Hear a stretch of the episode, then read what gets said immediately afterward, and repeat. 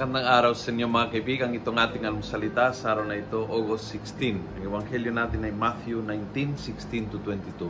Ako po si Father Luciano Feloni, Paris Priest ng Kristong Hari sa Dice of Novaliches.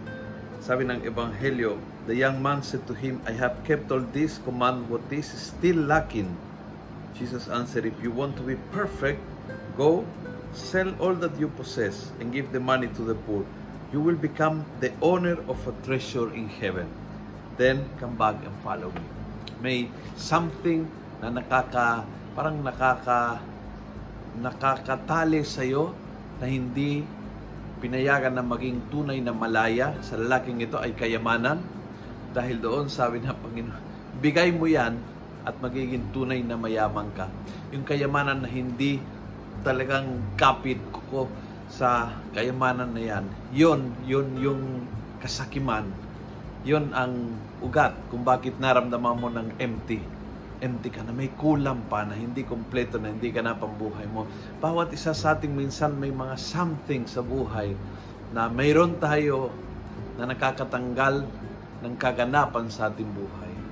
Minsan ay kasakiman, minsan ay galit, minsan ay matinding samaan ng loob, minsan ay takot, minsan ay mm, pagiging sigurista, minsan ay uh, pagiging materialistiko.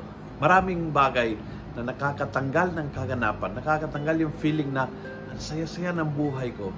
Kung ano ang mayroon kang sobra, na, dahil doon nakakaubos ang energy mo at feeling mo na hindi ka tuloy kumpleto, na hindi tuloy uh, ganap ang iyong kaligayahan. Give it up. Yun ang sinabi ni Jesus. Give it up and then makakaroon ng tunay na kayamanan sa buhay mo.